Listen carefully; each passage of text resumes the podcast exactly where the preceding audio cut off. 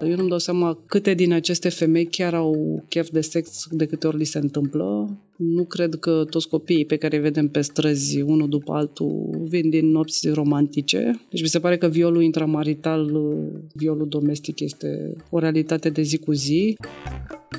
Bine ai venit în intimitatea Pătratului Roșu, unde am vorbit cu Adina Păun, moașă și consultantă în alăptare certificată internațional, despre cum e viața femeilor din comunitățile defavorizate ale României și ce curiozități au ele despre viața sexuală și contracepție.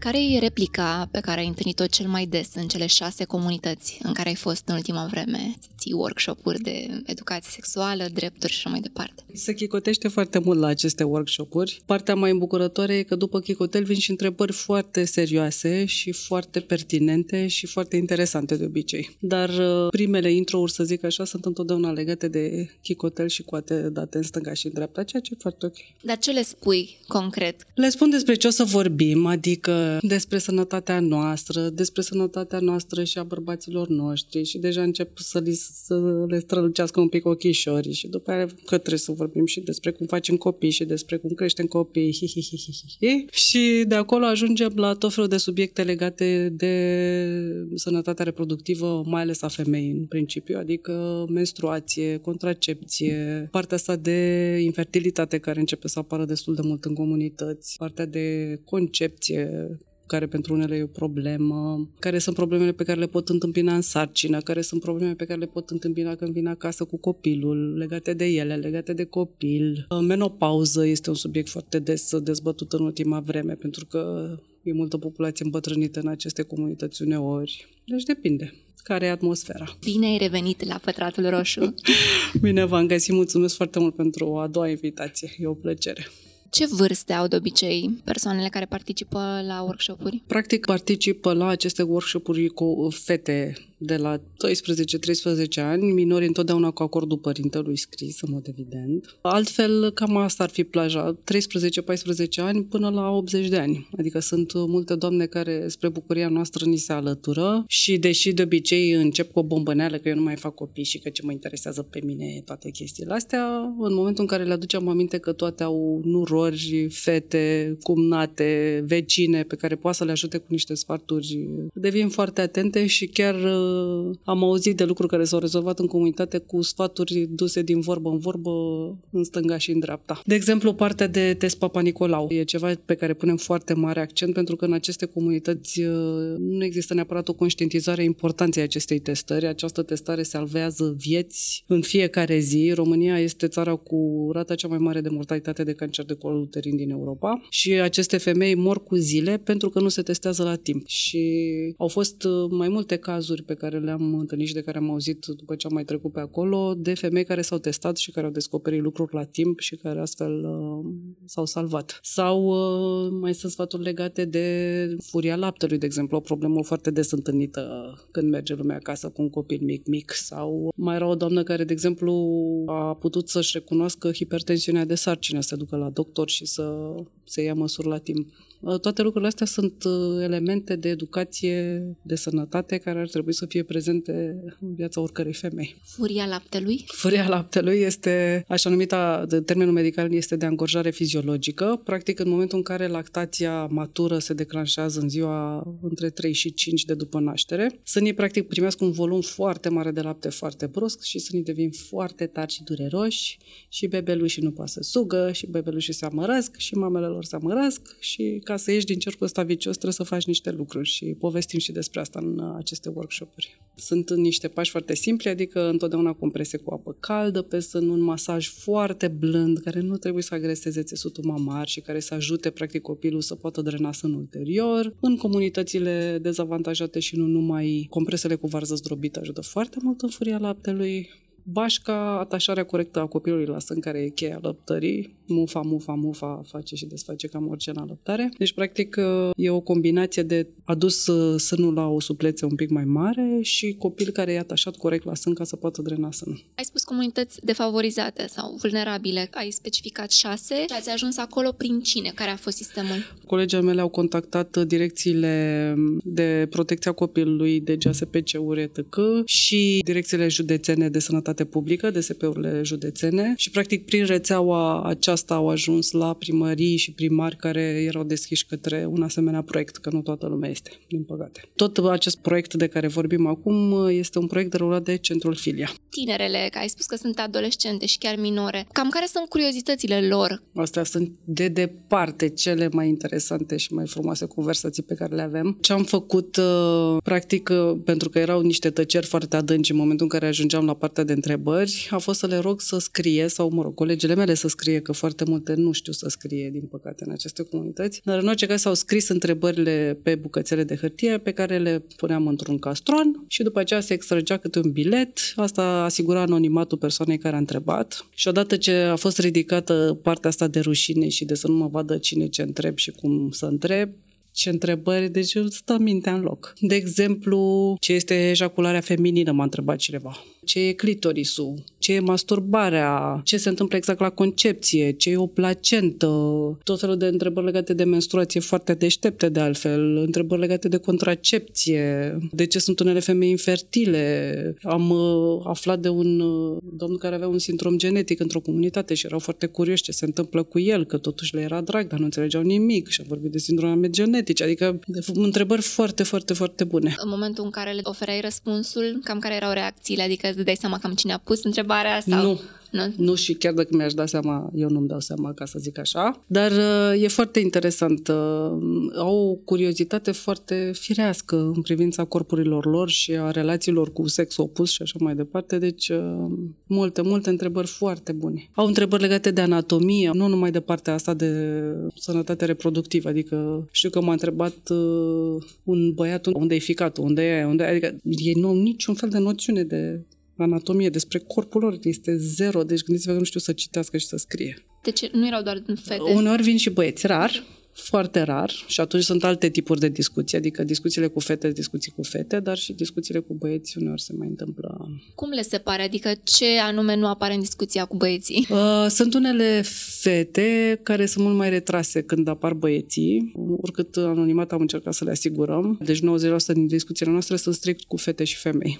Foarte, foarte rar. De anul ăsta odată s-a întâmplat să vină și băieți, de exemplu. Cineva a întrebat cum se descurcă cu uh, menstruația. Au acces la produse? Știu să le folosească? Nu au acces la produse. Ni se cer trei lucruri foarte des când mergem în comunități. Tampoane, Pampers, sau mă rog, uh, scutece de unică folosință pentru copii și detergent de spălat rufe. Astea sunt cele trei lucruri de care au nevoie tot timpul. Deci pe partea de igienă menstruală folosești ce au prin curte, fie vată, fie niște bucăți de pânză pe care le refolosesc, le spală și le folosesc, fie produse menstruale când, mă rog, mai încercăm și noi să le mai aducem și așa mai departe. Dar e o problemă foarte mare în aceste comunități, absolut. Dar cum se raportează ele la menstruație? E interesant un, un semn de maturitate, ca să zic așa, adică un semn de ajuns la vârstă fertilă. E un firesc, mie mi se pare că în general în discuțiile cu fetele și femeile din comunitățile astea e un firesc și o integrale poate foarte sănătoasă a tuturor lucrurilor legate de corpul nostru, altfel decât o facem noi la oraș, mult mai sofisticați cum suntem. Nu. E o realitate, e o prezență foarte normală, nu e nimic rău, nu e nimic...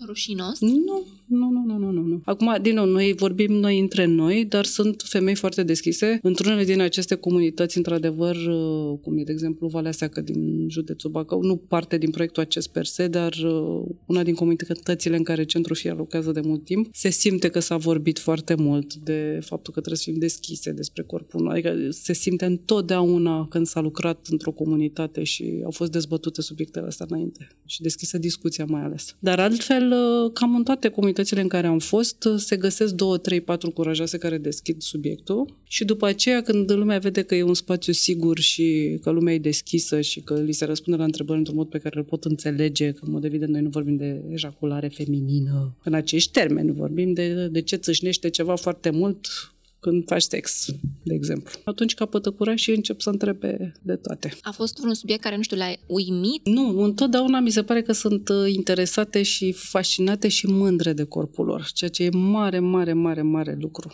Mare lucru. Mi se pare că au o atitudine foarte frumoasă față de corpul lui de obicei. Ultima oară când am fost în comunitate am uh, luat cu mine o carte de anatomie simplificată, să zic așa, dar am vorbit de mai multe sisteme ale corpului, adică n-am vorbit doar de partea reproductivă și de sistem circulator și de sistem osos și de, de inimă, unde e ficatul, ce face plămânul, cum arată creierul și așa mai departe. Au fost fascinați toți foarte, foarte interesați și foarte curioși și cu întrebări foarte bune. Partea asta de hormoni îi preocupă foarte tare. Ce sunt hormonii, ce fac ei, dar de la hormoni mi se întâmplă asta, doamnă, dar pe mine mă doare capul de la hormoni, dar e nervoasă de la hormoni, da, eu de ce nu mai vreau să fac sex cu bărbatul meu, da, de ce am menstruație de două ori pe lună, hormoni, hormoni, hormoni, de obicei cu hormoni. Și pe partea asta de sistem circulator a fost foarte interesant că au văzut unde e inima, cum se duce sângele din partea asta în partea altă, de ce te faci albastru când nu mai ai aer, tot felul de lucruri de genul ăsta. Ele au acces la ginecolog sau cum au acces, de fapt, la el? Depinde de ce comunități vorbim.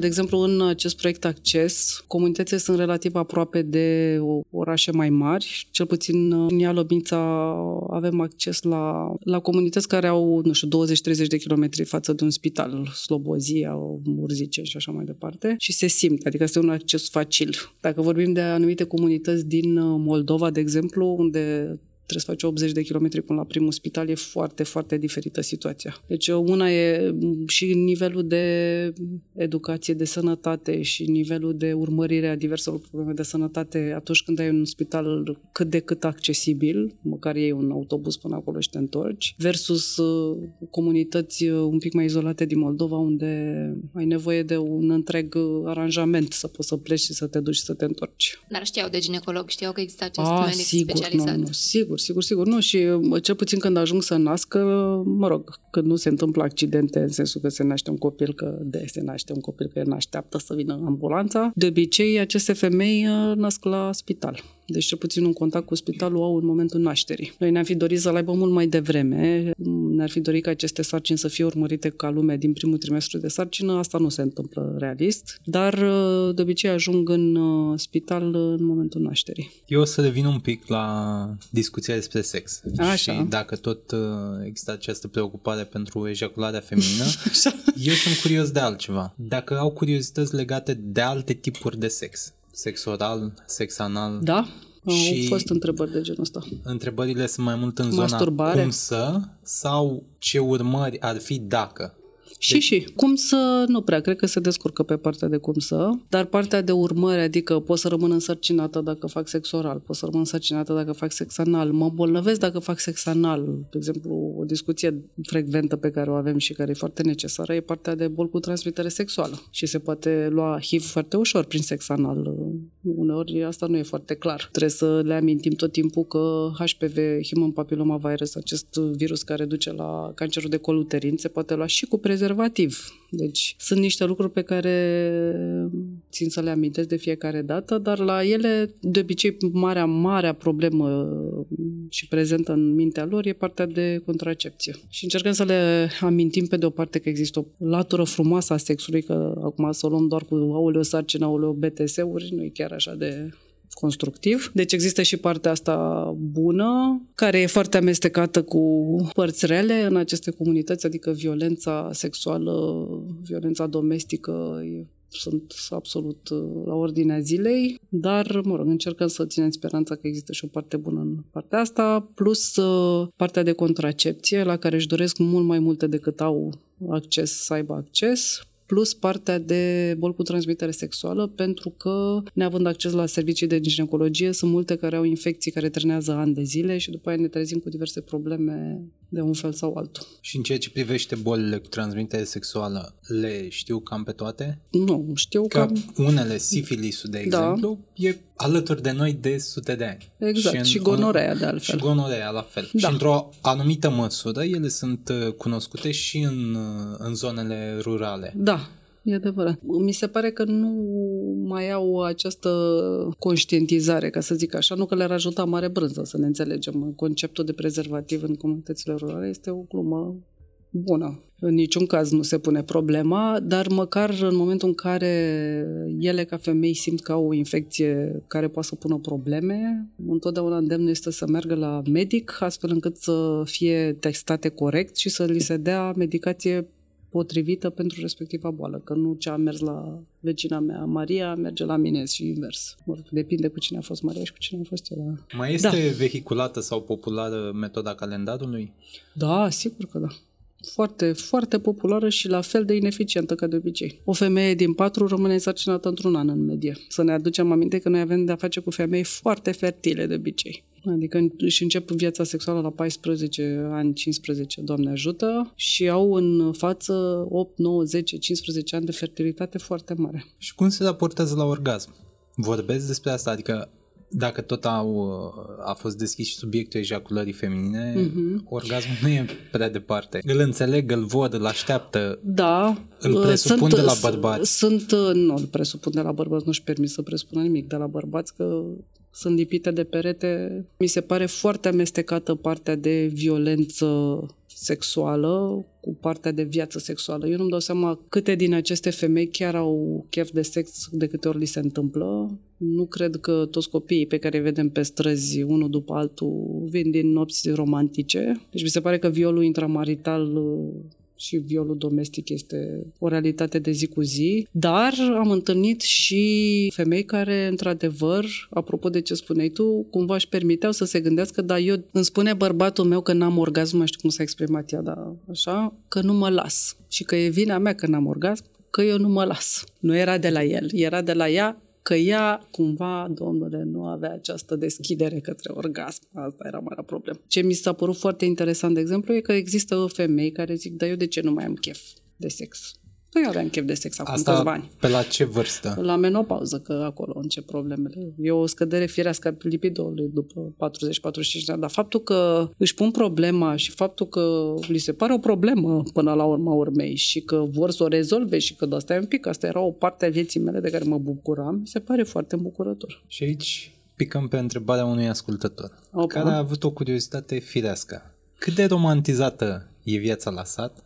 Că Foarte. de la oraș avem tendința să o vedem așa. Da. Nu, este foarte, foarte, foarte romanțată. Acum depinde de care viață la țară vorbim. Mi se pare că România e o țară foarte neuniformă. Adică una e viața la țară în comunitatea romă din Moldova, alta e viața la țară în Pipera, alta e viața la țară în Oltenia, alta e viața la țară în Dobrogea. Depinde de ce zonă vorbim. Cred că există o, o, mare impact al sărăciei pe cum arată viața la țară în diverse zone și cred că e poate factorul cel mai important cât de săracă e respectiva comunitate, ce oportunități de angajare au oamenii din zona respectivă, câți au plecat în străinătate apropo de îmbătrânirea unor comunități, dar așa pe partea de romanțare, asta e o boală veche a românului și cred că se rezolvă foarte simplu cu o călătorie până în, Rom- în Moldova profundă, unde sunt comunități întregi care n-au apă, n-au canalizare, n-au electricitate. Sunt, nu sunt restaurante care gătesc bine. Da, e adevărat. Deci asta în Sibiu, să fie... în zona Viscri, așa un nume la întâmplare, e altceva. E Viscri un... e un caz special și foarte drag mie, dar nu este o comunitate rurală tipică sub niciun fel de formă, în mod evident. Mi se pare că foarte mulți dintre noi și mă includ aici, adică până nu m-am dus în aceste comunități, nu aveam în niciun fel dimensiunea sărăciei sau a lipsei de oportunități pe care au acești oameni și a modului în care această sărăcie se perpetuează de la generație la generație. Asta este absolut îngrozitor. Aceste mame de 12, 13, 14 ani care încep să facă copii la această vârstă nu se duc la școală, nu au posibilitatea să se angajeze vreodată într-un loc care să le ceară să citească și o foaie de prezență. Deci sunt condamnate la sărăcie ele și sunt condamnate la sărăcie copiii lor, care copiii ai lor, mai ales fetele lor, o să înceapă să aibă copii la 12-13 ani și uite așa, merge roata sărăciei. Aici intervine o altă curiozitate, că avem această adopție a telefonelor mobile cu internet și implicit acces mai mult sau mai puțin facil la informații. Se observă într-o anumită măsură treaba asta? Există curiozități venite pe calea internetului? Că, de exemplu, mă gândesc că au acces la știrile panicarde mult mai ușor. Da. Uh, pot să afle despre cazuri, în Transilvania pot afla despre cazuri din sate din Moldova, viceversa, Dobrogea și în toată România. Există ceva ce ar putea arăta că au accesul ăsta la informație, dar nu chiar informația care le-ar fi utilă? Da, cu siguranță. Adică dacă mă gândesc doar la partea de vaccinare anticovid, mașina asta antivaccinistă propagandistică funcționează extraordinar de bine și în aceste comunități aproape nimeni nu se vaccinează. Este îngrozitor. Îngrozitor. Dar cum se raportează la vaccinul Papa Nicolau? Nu există vaccinul Papa Nicolau pentru că până acum nu era acoperit de stat și o doză era 600 de lei. Da, știu. Adică cumva au ajuns să audă de așa ceva? Acum se vorbește, adică ONG-urile care au de-a face cu respectivele doamne le spun de așa ceva, dar dacă ele nu sunt în contact cu noi, că noi vorbim de șase comunități, 10 comunități, 15, 20, 30, 100 de comunități din câte sunt, da? Dacă nu le spune cineva, mie se pare că această campanie de informare nu funcționează în continuare, dacă mă întrebați pe mine. Deci nu știu cine din masa mare de populație știe că acum vaccinarea HPV e gratuită pentru fetele până în 14 ani. Și la fel se raportează și la alte vaccinuri? Că vorbim totuși de mame. La cele din spital uh, cumva sunt mult mai deschise, că e ceva ce se întâmplă de mult și atunci cumva e legea locului. E o presiune mare a personalului din spital și sincer să fiu justificată să se vaccineze acești copii înainte să plece din spital, că nu mai știi când îi mai vezi vreodată. Asta e unul din motivele pentru care se face vaccinarea TBC atât de devreme și hepatită B. Dar, de exemplu, partea asta de COVID, Doamne, da, ce mașină de informațiune îngrozitoare s-a pus în mișcare. Nimeni nu vrea să se vaccineze. Ba chiar uh, ne-au sărăcit pe toate că, vai, mamă, v-ați vaccinat, săracele de voi. Of, of, of, aoleu, mi-e mie milă de tine că erai femeie tânără, dar asta e. Altfel, uh, alte categorii de informații ajung la ele. Acum că m-ai întrebat, probabil că unele dintre întrebările pe care, care au ajuns la mine și pe partea asta de sănătate reproductivă, probabil că veneau și din surse de genul ăsta, dar foarte confuze și foarte neclare.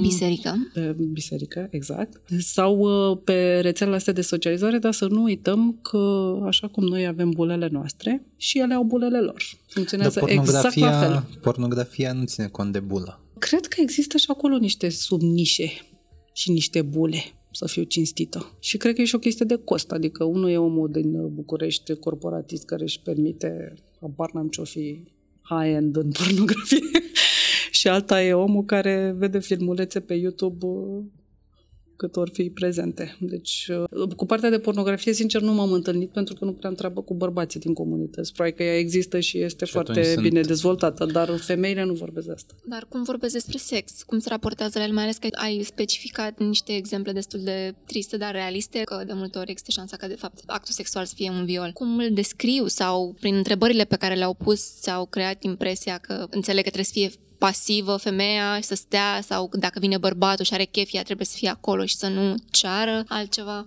E ceva de precizat aici. Discuțiile despre partea de educație sexuală per se au avut loc în într-o comunitate în care se lucrează de mult timp. Asta e important de precizat. Da? De exemplu, comunitățile de acces sunt comunități în care am ajuns de două, trei ori până acum.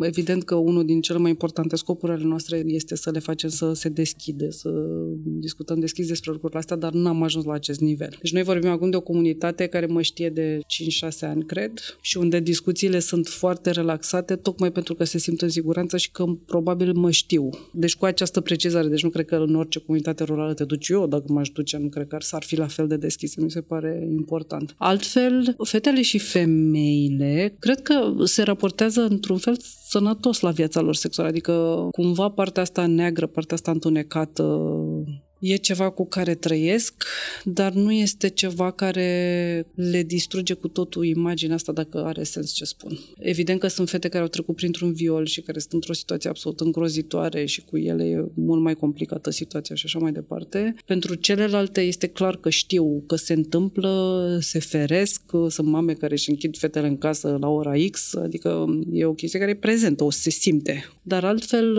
din întrebările pe care mi le-au pus și din curiozitățile pe care le au, au, au un interes absolut normal, firesc, pe care l-am întâlnit și în mijlocul Bucureștiului și în mijlocul altor orașe, perfect normal, perfect pertinent cum pot să cunosc, să-mi cunosc acest corp mai bine și cum...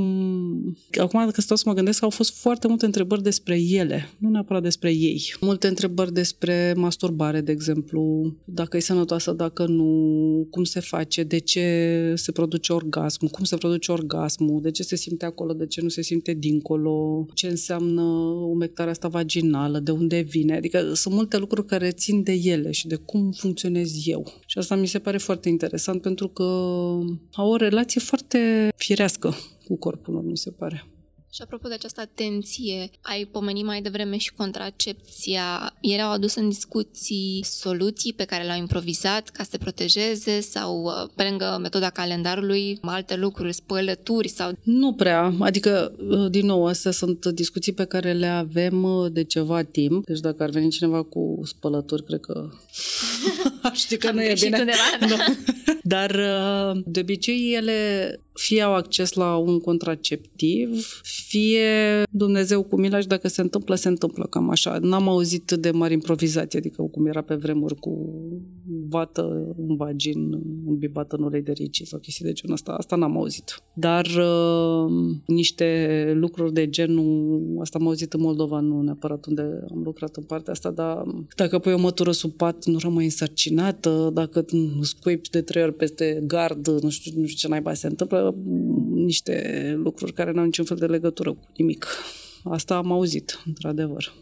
Dacă tot uh, vorbim de această relație care s-a format de-a lungul anilor, ai observat cumva dacă ele s-au apropiat între ele sau măcar în cadrul workshopului, dacă se corectează sau da, se da, completează? Da, da, da, da, da, dar din nou asta este rezultatul muncii acestor echipe minunate, adică Centrului Filia și Romnia, care lucrează în aceeași comunitate și a fost un efort concertat de a crea solidaritate, suroritate între ele. S-a investit foarte mult timp și energie și programe deștepte în a le dezvolta solidaritatea, empatia, a le împuternici să facă advocacy, să facă petiții, să se lupte pentru drepturile lor. Adică e, e fantastic ce s-a întâmplat în comunitățile astea. Se leagă cumva destul de bine de o întrebare de la un ascultător. Cutumele de la sat cât de benefice sunt pentru sănătatea lor mentală? Mai ales că voi le învățați chiar să se revolte. Prin cutume înțelegem ce fel de cutume, la ce ne referim, că Probabil e o plajă se... foarte largă. Mă gândesc că la tradiție familie, nu știu, stai lângă bărbatul tău, faci uh, curățenie în casă? În primul rând că avem de-a face cu societăți foarte tradiționale, da. Sunt multe comunități unde se practică încă căsătoriile astea aranjate de părinți, adică e ceva foarte comun. Pentru sănătatea lor mentală E interesant. O ascultam recent pe Esther Perel, care e unul din uh, mari gânditori pe partea de relații ai vremurilor noastre și care spunea că, domnule, acum 100-200 de ani aveai într-adevăr o structură foarte rigidă în care trebuia să te desfășori, adică știi că trebuie să te măriți, că trebuie să faci copii, că trebuie să nu știu ce, ta, ta, ta, ta, ta, ta, ta, ta. Era foarte multă rigiditate. Acum nu mai există niciuna din aceste impuneri, avem foarte multă libertate, cel puțin noi de la oraș, ca să zic așa. Asta presupune un mare grad de neliniște și de decizii pe care trebuie să le iei în privința a orice în fiecare zi a vieții tale. Trebuie să negociezi toate aspectele vieții tale care până atunci erau de bine de rău prestabilite. Nu trebuia să te frămânți foarte tare dacă vrei să te măriți sau nu te măritai. Nu trebuia să te frămânți foarte tare dacă vrei copii se făceau copii. Nu spun că e bine sau rău, spun că acest sistem funcționează în continuare în aceste comunități. Este un sistem unde, care îți oferă multă siguranță în sensul că există un drum foarte bine bătut și foarte clar, pentru omul războinic sau revoltat, e un sistem care te atrofiază și care te sufocă. Deci depinde, depinde. Întotdeauna sănătatea mentală este o intersecție între mediu și aspirațiile și speranțele și temperamentul respectivei persoane. Dar în linii mari mi se pare că funcționează pentru majoritatea acestor fete. Funcționează și pentru că nu au altă opțiune. Dacă nu știi să scrii, să citesc, care este opțiunea ta, în afară de să leși via și să întorci fânul pe câmp. Fără să fie neapărat o teză susținută de statistici, că nu le-am la îndemână, dar majoritatea oamenilor au un caracter conservator și în timp tind să aleagă o situație confortabilă, implicit în mediul urban sau rural. În cazul ăsta, cel puțin din experiența mea de copilărie la țară și după aia mersul câțiva ani după, în vacanța de vară, ce am observat eu constant, e acest bonding, această relație pe care femeile o dezvoltă, dar nu la vârsta de 20 30 de ani. Nu, e, apare undeva după 40, după stabilizarea copiilor, după stabilizazarea acelei căsătorii care rămâne în linii mari ca la tinerețe și totodată ce am uh, remarcat eu este această întâlnire de 4, 5, 10 femei, sigur la vârsta de 50 de ani erau cele pe care le vedeam și discutau, da, era această șezătoare de duminică. Evident acolo subiectele erau multiple, inclusiv asta a vieții sexuale, a vieții de familie. Ce mi se pare mie ciudat așa, bine, eu având experiența asta cu statul la țară, dar oamenii de la oraș se uită de parcă acolo nu ar fi, cum vedem și în uh, curiozitățile oamenilor, ca și cum acolo nu s-ar trăi. Sigur se trăiește, dar un pic altfel. Nu zic rău sau bine, la fel, e după ce norme folosim, după ce reguli folosim. Ce mi se pare mie mai interesant aici e ca un exercițiu de imaginație. Dacă ar avea anticoncepționale, cât de mult s-ar schimba viața lor? Și anticoncepționale, fix tabletă, folie, da, să le folosească. Mă rog, n-ar trebui să fie acelea neapărat uh, singura soluție, ca să Sigur. zic așa. Nu, dar... De, de ce spun asta? Pentru că pentru multe din ele ar fi o prioritate să nu aibă copii câțiva ani și partea cu anticoncepționale care trebuie luate în fiecare zi, ta, ta, ta, cumpărate în fiecare lună e o problemă. S-ar schimba viața acestor femei în măsura în care pilula anticoncepțională în general a schimbat viața femeilor, punct. Adică le-a permis să urmeze școli mai mult decât o făceau înainte, le-a permis să intre în câmpul muncii mai devreme și să stea mai mult, le-a permis să-și organizeze o carieră cât de cât. Nu o să fie marea carieră din dar poate o fată care poate, să, poate se mărită mai devreme decât ne-ar plăcea nouă, poate amână făcutul de copii câțiva ani, să-și termine 8 clase, să-și termine 10 clase, să facă o școală profesională. Asta ar fi marele pariu din punctul meu de vedere. Să poată să își asigure un mod de trai care să nu depindă de bărbat, și, și în orice caz să aibă acces la educație. Educația este ieșirea din nenorocirea asta. Și aici vine o întrebare de la ascultători cu o schimbare posibil la fel de mare. Cum se raportează la divorțuri? Cum se descurcă dacă vor să divorțeze? Vor să divorțeze? Iau un calcul în situația asta? Pe mine mă surprinde cât de fluide sunt cuplurile în aceste, în aceste comunități. Adică mult mai uh, relaxată și mai fluidă situația decât în alte structuri sociale în care am uh, trăit, ce ca să fi, zic așa. Ce-ar fi fluiditatea asta? Cred că e o combinație de pragmatism, de oportunitate, de a înțelege viața în principiu în cuplu, adică dacă o femeie rămâne fără bărbat, că ăla a plecat cu una, că nu știu ce, trebuie să facă rost de altul. Și se face rost de altul. Deci lasă prietena mea de oraș care de șase ani e singură și de fapt nu știe dacă dat. Nu, doamnele, face rost. Și face rost repede. Adică mi se pare că sunt foarte flexibile și foarte mobile.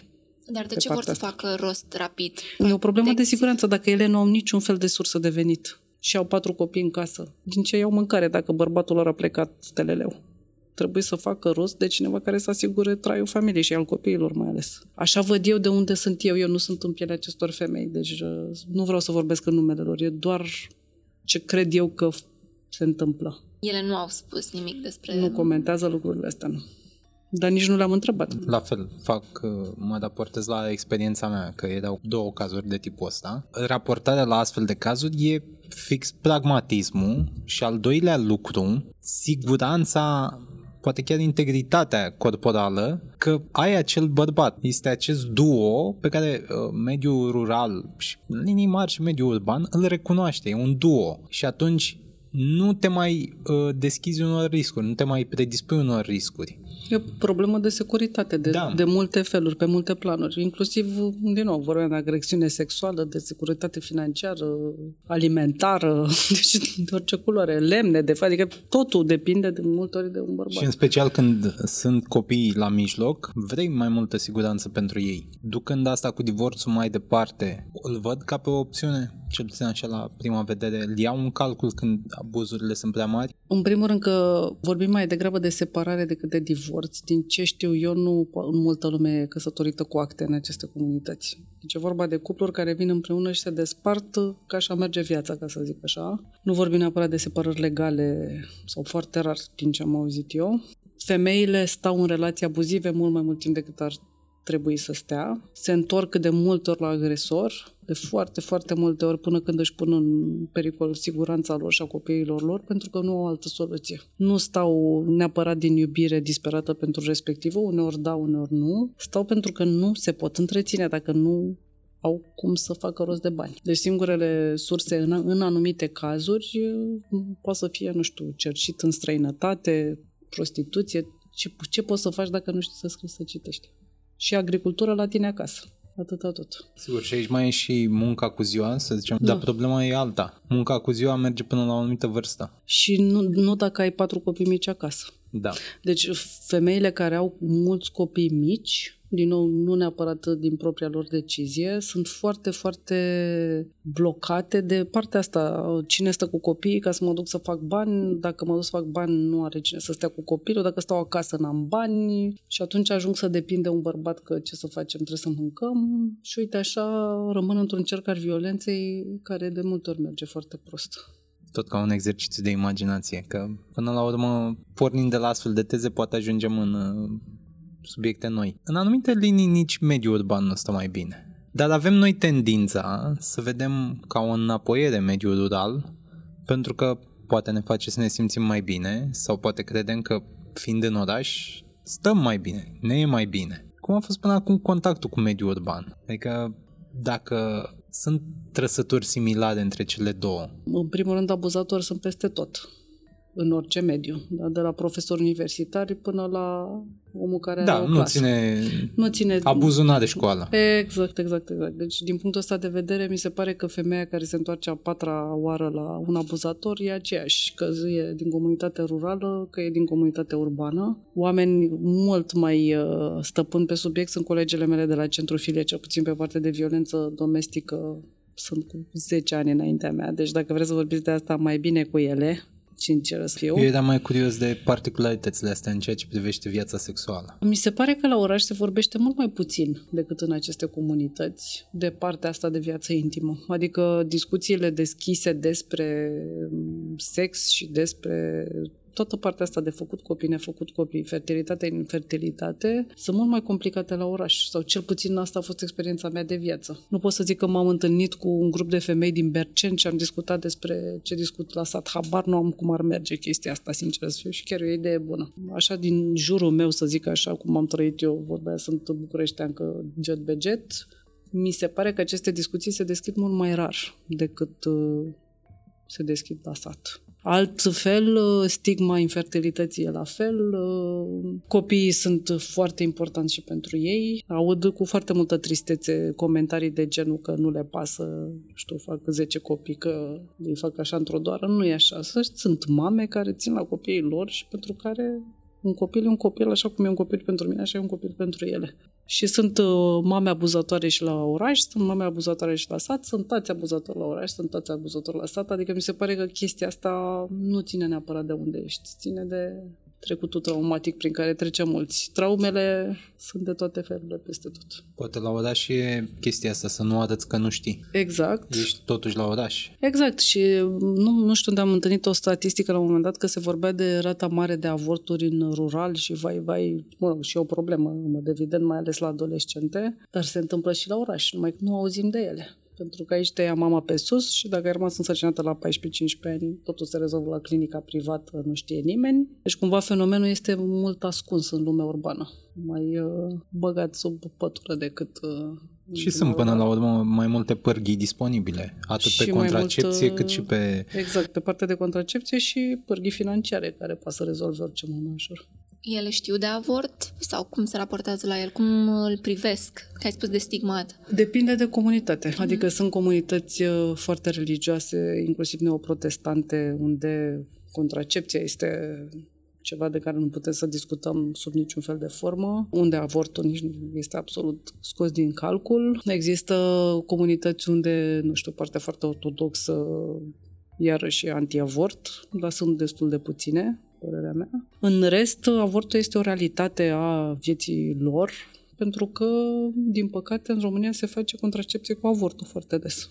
Deci, uh, neavând la dispoziție mijloace contraceptive, lucrurile astea se rezolvă post-concepție, nu înainte de concepție. Deci e ceva de care se lovesc foarte, foarte des mamele lor, surorile lor, cumnatele lor, vecinele lor, cam toate au făcut. Și au făcut acolo în casele lor, nu? Adică nu... Nu neapărat, au adică ajuns la spital? sperăm, sperăm din tot sufletul că totul se face într-un cadru spitalicesc. Uh, Există un uh, raport recent al uh, Centrului Firia pe acces la avort, care e foarte, foarte interesant și sper că rețin corect, uh, erau două sau trei cazuri de avorturi septice, adică avorturi complicate în urma unor intervenții în afara unui cadru spitalicesc sau, mă rog, medical. E un fenomen uh, pe care trebuie să-l evităm cu orice preț, dar, în general, uh, se fac eforturi să se ajungă la un spital pentru partea de avort. O mamă cam câți copii poate să îndure din ce ai observat în comunitate? Nu e neapărat o opțiune pe care o are, adică Dacă au fost chiar mame cu, spuneai tu 10, dar probabil 10 e totuși exagerat. nu, nu e exagerat. Nu, media ar fi undeva la 3. Depinde de comunitate, din nou. Da. În comunitățile penticostale sunt Dacă mulți scoatem, dacă scoatem componenta religioasă, e cea 4, care... 5, 6, 7 copii. Adică asta e ceva ce au, văd foarte des. Nu mi se pare ieșit din comun. Păi și în comunitățile acestea religioase, cum te ajung, de fapt, persoanele respective la genul ăsta de workshop? Sunt proiecte care sunt susținute de primărie, ni se pune în vedere că nu vorbim de contracepție, nu vorbim deloc de lucrurile astea, vorbim doar de sănătatea sarcinii și de sănătatea postpartum, adică alăptare și așa mai departe. Sănătatea mamei după naștere, nu se vorbește de contracepție. Și nici nu a existat vreo curiozitate în cadrul... Eu, în cazul acestor workshop-uri, că mi se pare normal să vorbim de asta, vorbesc de menstruație, de exemplu, dar fără partea de contracepție. Bine, și dacă ar fi o curiozitate, nu s-ar duce prea departe. Bun, să și zicem nu-și că permit află. să, să întrebe în public lucrurile astea, nici nu s-ar pune problema.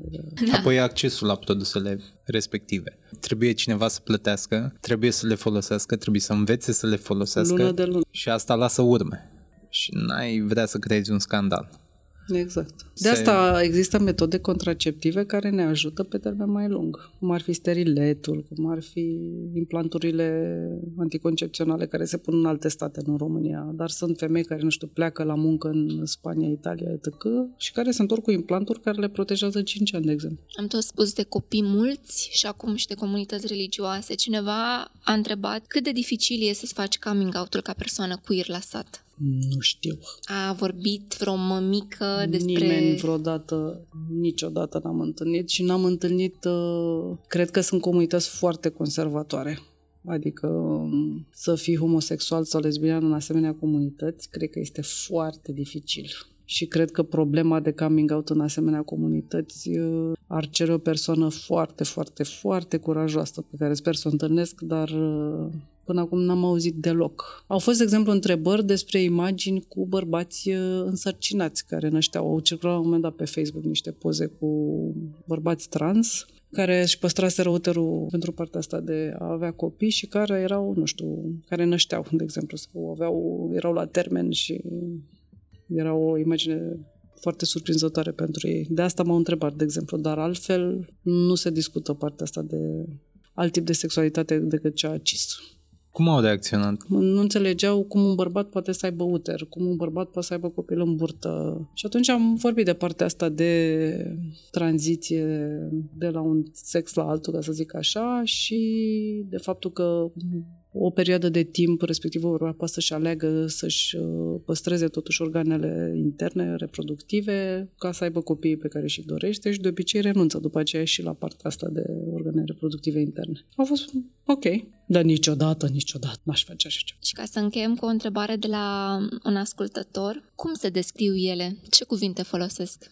Nu e ceva care face parte din viața lor de zi cu zi, din păcate, e- cu mare tristețe o spun. Acum, uh, nu, nu le-am auzit vorbind despre ele însele, punându-și problema să se definească sau să își creioneze conturile în orice fel. Sunt uh, pro- probleme foarte pragmatice pe care le aduc, adică nu e, eu îmi doresc să, eu mă văd în situația aia, nu există așa ceva, există supraviețuirea de mâine, poi mâine și săptămâna viitoare. Mi se pare că este un lux să poți să te gândești la tine și să te conceptualizezi pe tine însăți uh, așa pe termen mai lung. Dar ne-ai auzit nici discursul ăsta, sunt puternică, eu pot să îndur asta, am mai trecut și prin XYZ? Așa da, dar rar. De obicei sunt femei care au trecut prin lucruri destul de rele și care o spun uh, cu multă amărăciune. Adică nu mi se pare niciodată un, o afirmare pozitivă a vieții noastre extraordinare. Pentru că nu se pune problema, pur și simplu. Mulțumim, da. Adina! Cu mare drag!